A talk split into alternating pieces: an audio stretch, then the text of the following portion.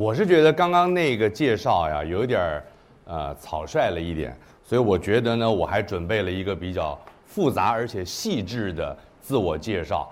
这是我小堂哥。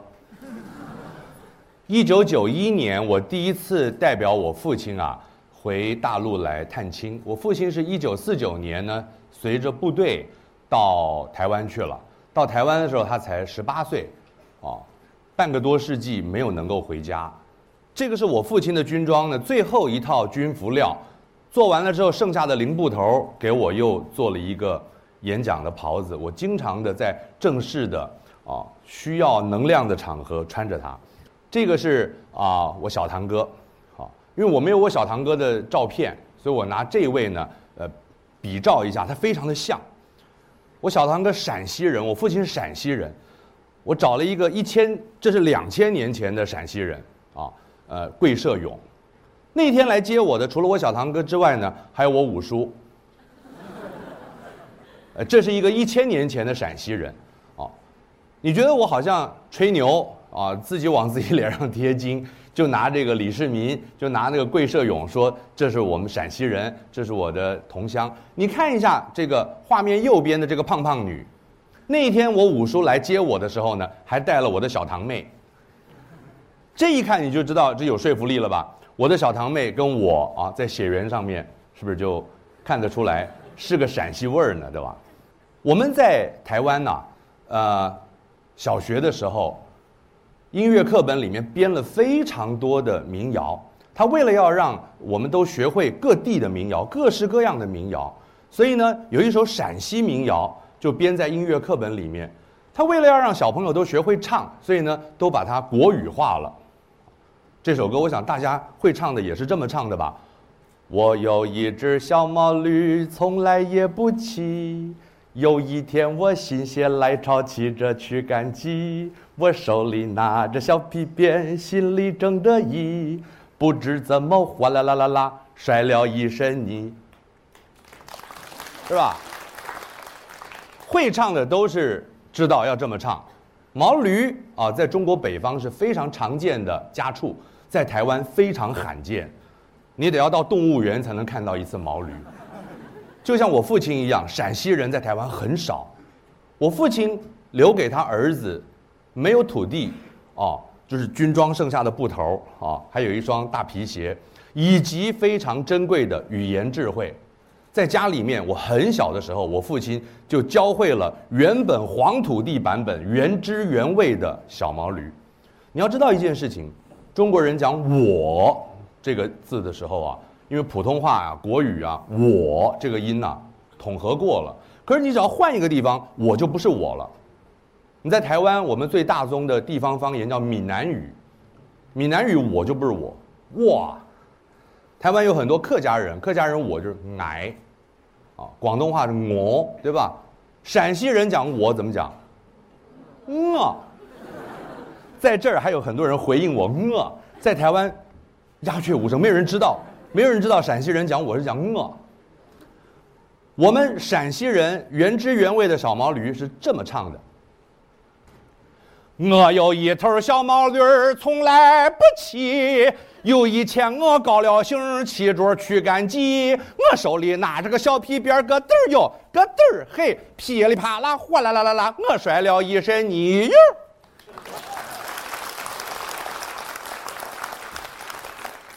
可有那个土味儿了，是吧？所以民谣它是跟着土地的能量，跟着住在那块土地上的人是贴合在一起的。哦，我虽然在台湾出生，一九六四年在台高雄出生的，那可是呢，我父亲因为从陕西来，带了陕西的礼物给我，在我身上存了陕西的味儿，使得我今天跟大家谈话的时候呢，随时还能想起来，好像我的父亲随时还陪着我一样。今年的夏天，我非常荣幸，因为我们每一年呢都要拜访大陆一圈儿。呃，赖声川导演的《宝岛一村》，我在戏里面是主要人物嘛，所以每一年呢都有五个地方或六个地方要拜访。那今年夏天呢，拜访了西安，所以呢，我就趁着这个机会啊，去拜访了当时长安呐非常重要的一个遗迹，叫大明宫。大明宫是紫禁城的四倍大。那么大的幅员。可是呢，大明宫在荒烟蔓草之中啊，大概掩盖了一千多年。自黄巢之乱之后呢，大明宫被焚毁之后呢，在荒烟蔓草之中一直没有人理会它。终于在五零年代的时候，政府啊开始整顿它，让它成为这个非物质遗产。现在开始有了一个初步的成果。这个是大明宫里面的一个建筑群，跟我的专业有直接的关系啊，就是大明宫的梨园。梨园子弟就是指的从事传统音乐、传统舞蹈、传统说唱艺术、传统戏曲的人们，会自称梨园子弟。因为呢，在当时的这个梨园设的这个教坊，可以说是全人类的第一个皇家表演艺术学院，这样的一个组织，由唐玄宗李隆基创办的。那梨园当时推测可能长画面上的这个样子。但是因为现在只剩下遗迹，现在不长这样，现在长这样，蛮不错的。在原来梨园的遗迹的地基上面呢，盖了一点后现代的这种结构体，让你自己在那儿缅怀一下梨园大概是怎么回事啊。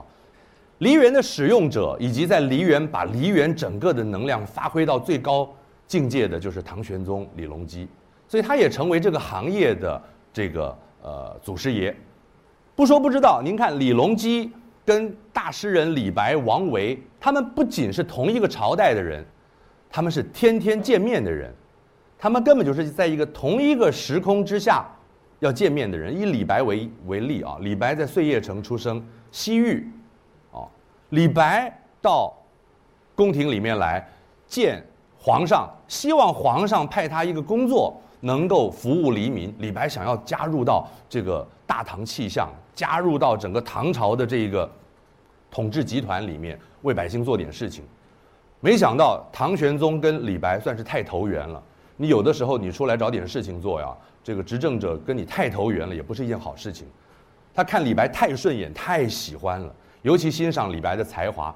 李白哪儿都他都不准去，留在翰林院当大学士，经常就在梨园里面。李白写诗，唐玄宗谱曲。唐玄宗是音乐家。是很好的这个搭档组合。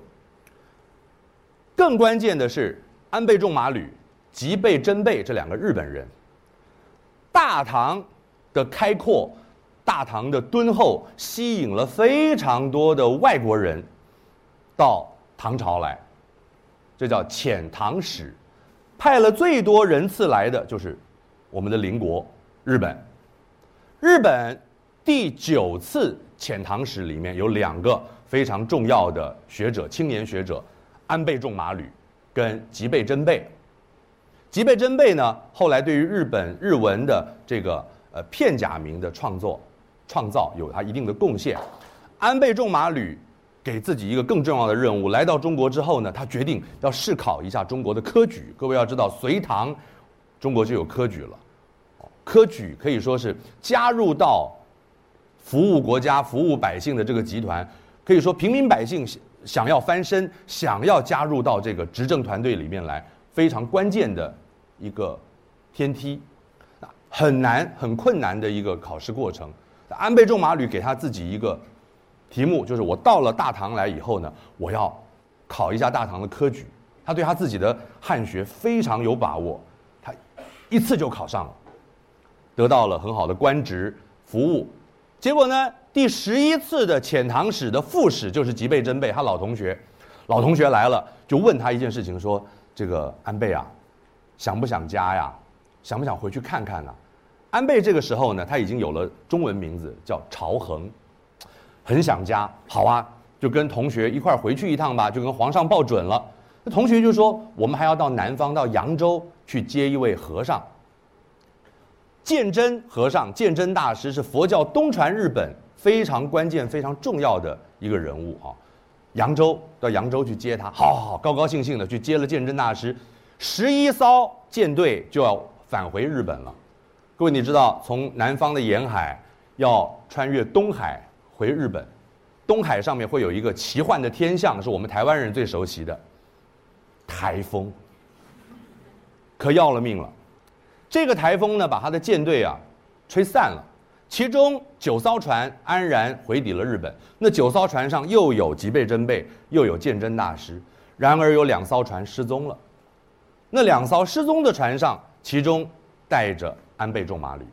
消息音讯全无，这个消息传回了长安城，李白真是痛苦极了。李白跟朝衡是非常要好的，有非常好的私交的朋友，于是呢，李白就发挥了他的才华，为他的好朋友写了一首诗，《哭曹衡倾》：日本朝卿此帝都，征帆一片绕澎湖。明月不归沉碧海，不云愁色满苍梧。好难过，好难过。万万没想到，朝衡其实没事，船飘到越南去了，飘到比这个杨贵妃的荔枝还要远的地方。杨贵妃的荔枝从广东送上来，越南还更远一点，所以他千辛万苦花了一年多的时间呢，才返回到长安来。回到长安见到李白，哟，吓一跳，你你那个墓志铭我都给你写好了。人是这样子啊，有时候朋友真真假假，你这一走了以后呢？本来好像很好的朋友，说不定背后啊讲你两句坏话，是吧？分你的财产。可是呢，当曹衡回到了长安，见到李白，他发现了一件事啊，你还给我写了墓志铭啊，那是真朋友，啊，真心诚意的好朋友，其实非常的开心。曹衡这一生都留在大唐，没有能没有再回到过日本。他最后的官职呢，差不多相当于国家图书馆馆长这样的一个官位，非常好的一个官位。传统戏曲，反映了中华民族的一个重要的民族性，啊，可以说是叫做呃察言观色。中国人呢有一种以貌取人的民族性，所以脸谱，你从脸谱的颜色，从脸谱的样式，可以看得出来历史上哦中国人对这么一个人物是怎么样一个评价。这是唐朝非常重要的关键性的人物，黄巢。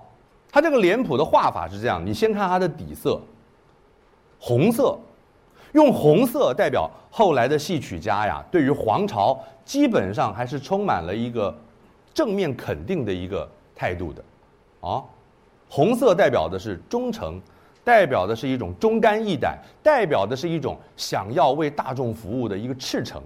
黄巢确实是如此，他是盐帮的子弟，他几乎就是。盐帮的少帮主，你要知道走盐，一千年前走盐呐，黑白两道都要搞定，是吧？尤其黄巢呢，天资非常的聪颖，他生长在家里面，除了家庭环境有钱，非常的有钱，他环境非常的好之外呢，黄巢自己又是个聪明人，又好心又好学，啊，所以他文武双全，除了武功要练好，因为你看要走盐呢要有身手，他的。人文素养也非常的好，于是呢，黄巢就给了自己一个非常重大的责任，跟朝衡一样的想法，科举，我也想加入到大唐的这个统治集团里面，为老百姓做点事情，这个就是他脸色之所以是红色的原因，他的出发点是想要为老百姓多做点事情。可是有些事情，有些人是这样，你适合做什么，你该是怎么样，你要认清自己。有一些讯号，有一些 sign，是告诉你你大概什么样的人，请注意。黄巢接二连三的考不上科举，这让他非常的恼火。可是这不代表黄巢不是人才，你要了解，考不上科举没什么了不起，你好好的又回到你的盐帮的事业上面去，还是可以造福大众。于是黄巢呢，留在后人的印象当中啊，你看他脸上的符号，脑门子上给他画了一个大的金钱的符号。对于中华民族而言，对中国人而言，有钱嘛，不就是有钱嘛，对吗？对于太有钱、过度有钱，你只是有钱这个事情，并没有好感。戏曲家把钱的符号都画在他脸上了，这是对他没有好感的一个一个举动。再加上你看，把他的鼻子画了三个鼻孔，丑故意丑化了他的相貌，还给他画了一对獠牙。画獠牙什么意思呢？各位？吃素是各种修道人的一个啊理想，希望推广吃素。吃肉嘛，吃各种肉嘛，都有业力，担着各种的业力。吃人肉，黄巢有吃人肉的记录。吃人肉就是妖魔，所以脸上带了一对獠牙，是将这个人物定位为妖魔。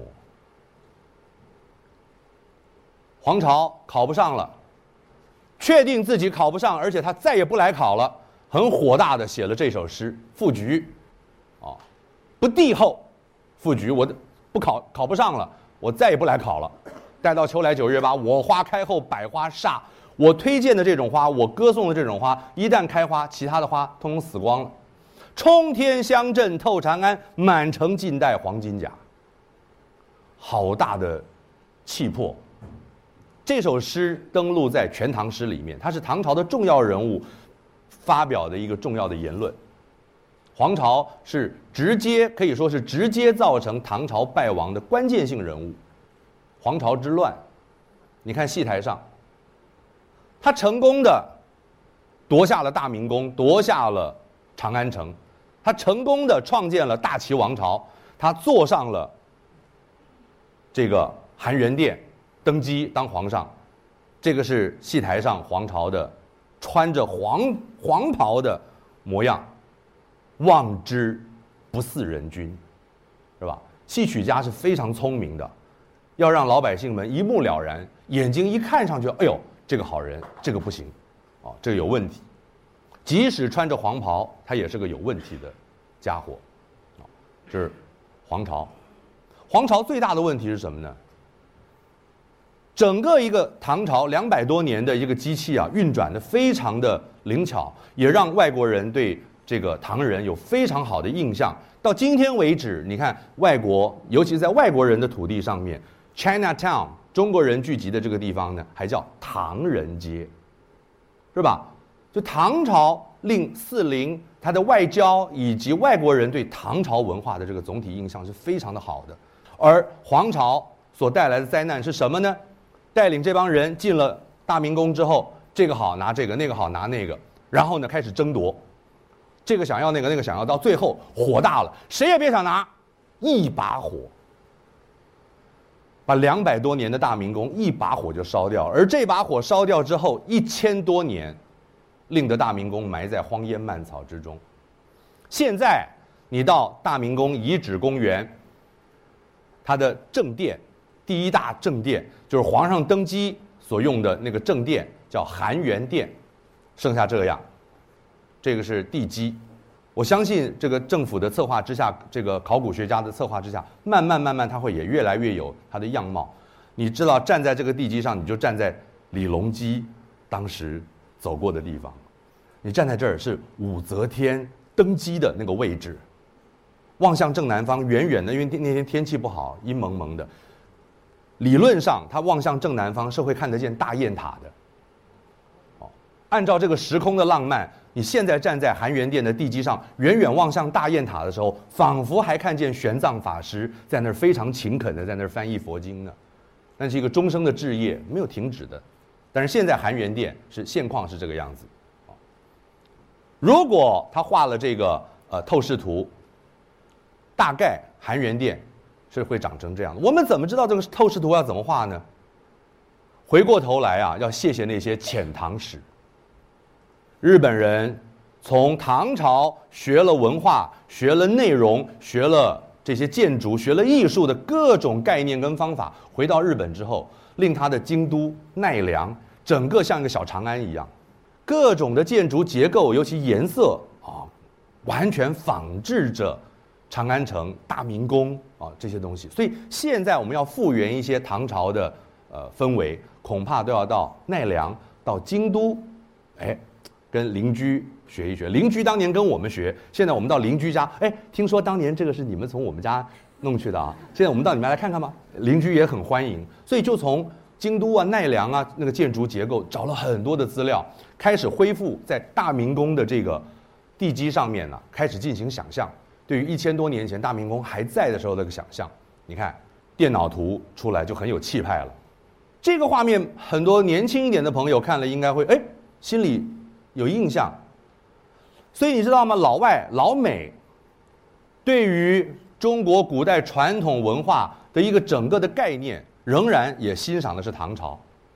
这个是《花木兰》这部卡通，迪士尼卡通《花木兰》里面啊，木兰不用尚书郎，愿借明陀千里足，送儿还故乡。的那一段情节出现的宫殿，所以中国宫殿中原的宫。殿其实就是仿画大明宫，所以你知道大明宫在这个唐文化在整个外国人的心目当中的这么一个呃恢宏的一个印象，乃至于自遣唐使的这个任务啊完成之后，日本的唐化运动一千多年前到现在这一千年来，日本的历代天皇登基的时候，他的年号都是从四书五经来的典故。这个不是说我们热爱中华文化的人啊来推敲的，不是，是日本宫内厅向全世界宣告日本天皇即位，而且现在这个天皇就是年号是什么，它的典故是从哪儿来，是由宫内厅宣布的。我这儿举的几个例子呢，都是跟这个台湾曾经在清朝割让给日本，台湾曾经使用过的日本年号，例如明治啊，它是从《易经》来的典故。大正，也是从《易经》来的典故。昭和啊，这个是这个时代对中国人而言很痛苦。日本军阀来了很多人欺负我们中国人的时候啊，但是冤家宜解不宜结啊，我们要有唐人的那个大度，对不对？以及现在现在的日本年号叫平成，是从《尚书》还有《史记》来的典故。这些东西呢，我们显现出一个什么呢？日本人。第一个，一千多年前开始开窍，学习唐文化，并且吸收融合之后，你说，哎呦，好不要脸的，羞羞脸，对不对？从中国的四书五经取年号，日本人不是这样觉得的，日本人认为，既然学去了，就是他的。这个态度，现在韩国人颇有这个，有没有？反正好的就是我们韩国的，你看我们会笑，我们我们我我们笑了，其实我们这一笑是一个莞尔。韩国人也开窍了，这是一个文化的态度，以文质彬彬的态度，对于各种好的事物进行融化。凡好的，我取而为用之后，它就是我的。日本人一千年前就开了这个窍，韩国人最近开了这个窍。你看，从唐朝的假面舞剧学去的，no，日本传统的戏曲叫能。能量的能，no。我念研究所的时候，我戏剧研究所嘛，书上会说，哎，这个 no 就是从唐朝的假面舞剧啊，从兰陵王学去的，从大面学去的。我不太好意思这样讲，因为当今世上，我仿遍了大陆这边的很多的传统学者，以及在台湾的传统学者，没有人有把握敢说他能够复原。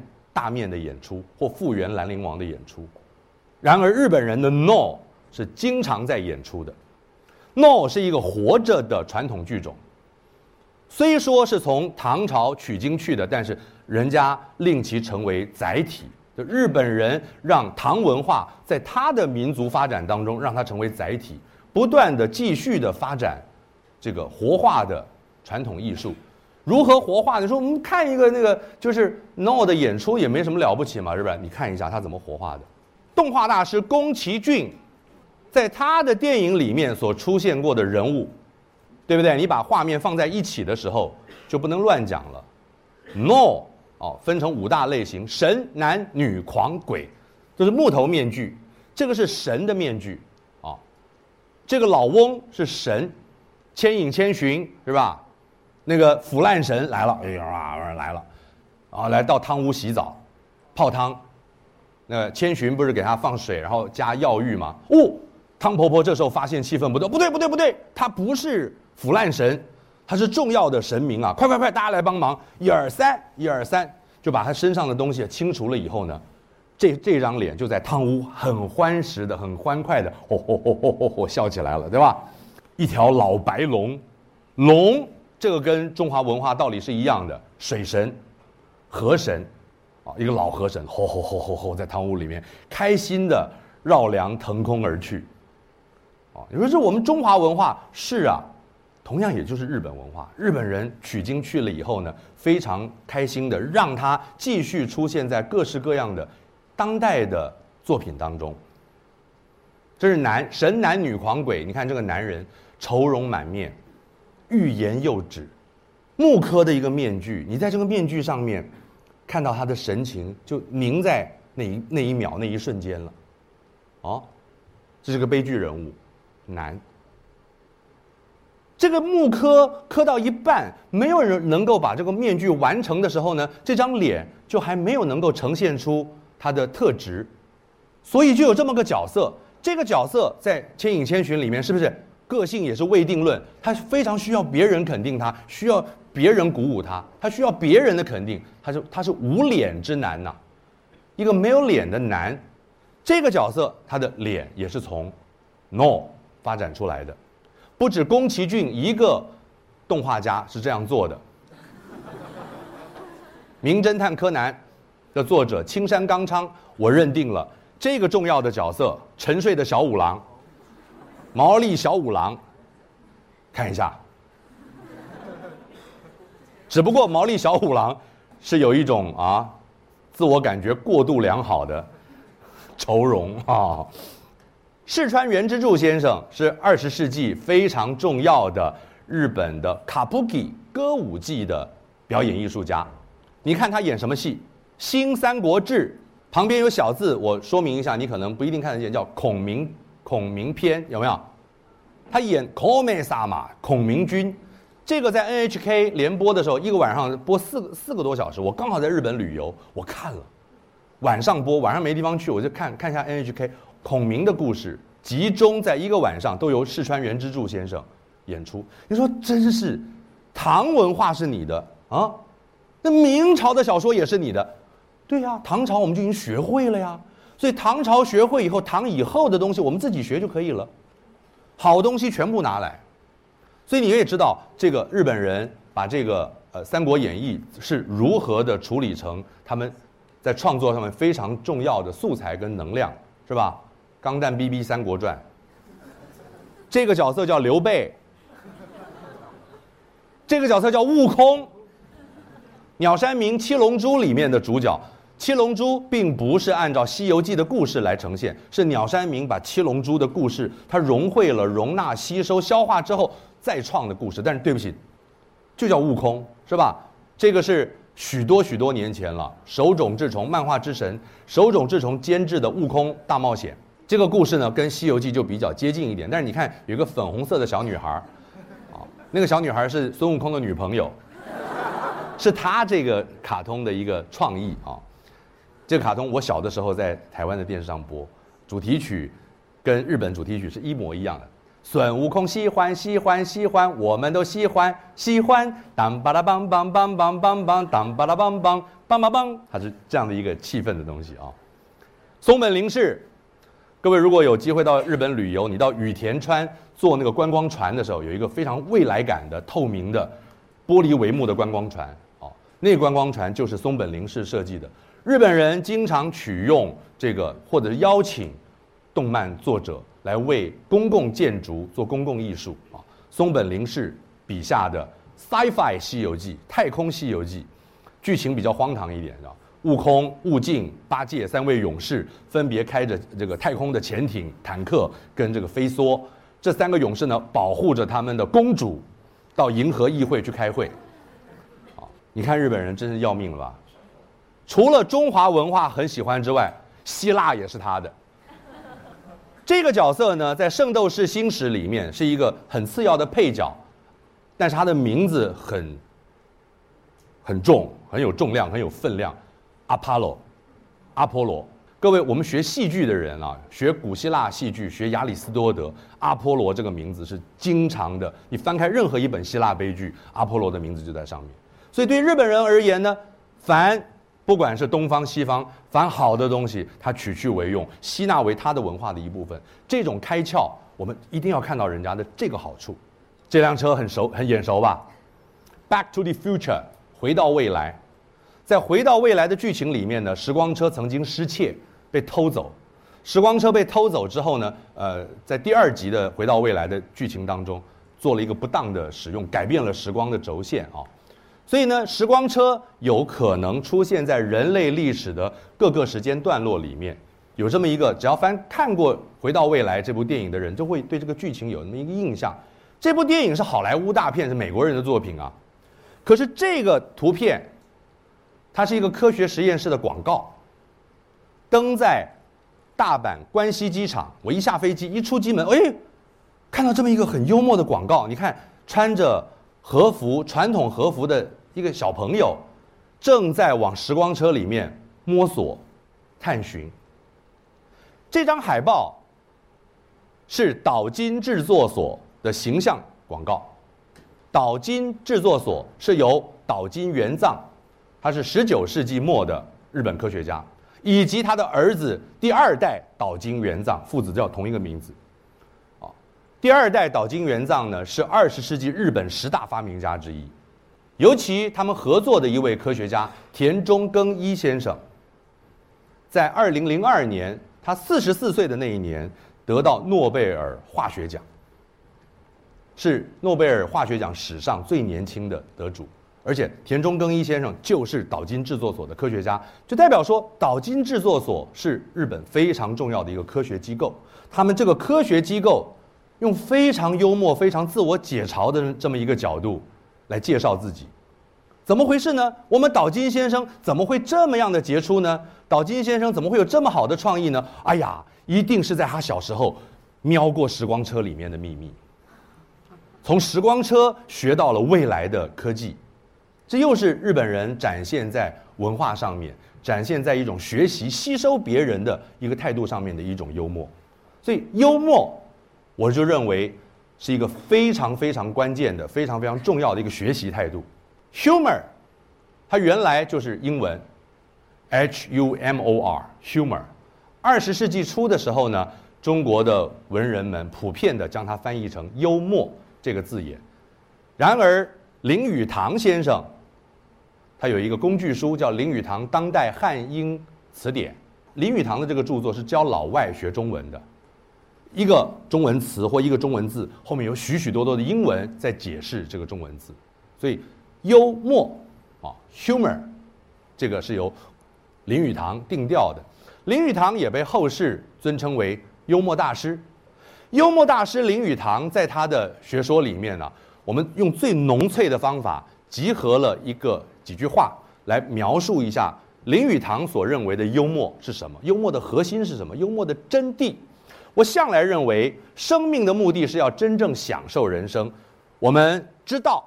终必一死，终于会像烛光一样熄灭，那是非常好的事。这使我们冷静而又有点忧郁。不少人。并因之使生命富于诗意。这个听起来非常流流畅的白话文，听就听过去了。不行，我们要回头，字字推敲一下。我向来认为，我指当然是林语堂了，第一人称了，就是林语堂从头至尾彻底的核心的。一个认定啊，生命的目的，活着的人，我们生活在这个世间，活到这个世间来，我们拥有了生命的目的是什么呢？是真正享受人生。这个说的非常笼统，可是享受谁的人生呢？冯玉刚享受冯玉刚的人生，你享受你的人生，他享受他的人生。冯玉刚也很最近看了那个画面，我也非常喜欢 Angelababy。看了以后好让人喜欢呢，对不对？好可爱的女生是吧？我好喜欢 Angelababy，可是 Angelababy 嫁给黄晓明了，那怎么样呢？我想象要想象自己是黄晓明吗？我要做过黄晓明的人生吗？黄晓明的人生那是黄晓明的，冯玉刚是冯玉刚的。等黄晓明弄懂了冯玉刚是何许人的时候，说不定黄晓明很盼望要做冯玉刚的，对不对？好，所以自己做自己，自己认清楚自己的来历，认清楚自己的父亲。认清楚自己的母亲、外公、太姥姥，这个整个家族的能量，知道自己是谁，做自己该做的事情，而不要像黄巢那样做一件他其实他 handle 不了的事情。我们知道终必一死，真的吗？你真的知道我们大家所有人现在在场，你我他，大家眼睛对眼睛，你知道我们只有生命只有一个走向，叫做死路一条。这场。所有的现场的观众，我们有一个共同的归去，就是死定了。啊，死是怎么死法呢？重于泰山，轻如鸿毛，是这样吗？没有，对不起，像烛光一样熄灭。烛光怎么熄灭？是吧？用力一吹，就灭了。所以有一个音乐家呢，因此写了一首全世界最幽默的歌，他是这样唱的：“祝你生日快乐。”我没有解释你就笑了，在你的家人、你的长辈、你的好朋友、你的同学围绕着你，看着你，祝你生日快乐的那一刻，你要吹蜡烛吹给大家看，代表哎，我懂了，我懂了，我当我再怎么生日，我最后也是扑像蜡烛一样熄灭。哎，就是这么一个练习，每年练习一遍，每一年轮到谁的时候，你就练习一遍啊，这是非常好的事情，所以才要练习啊，对吧？这个会让我们冷静下来。让我们知道生命是不可以浪直的，青春不要随便的。我们搞清楚自己是谁，好好过我们的人生。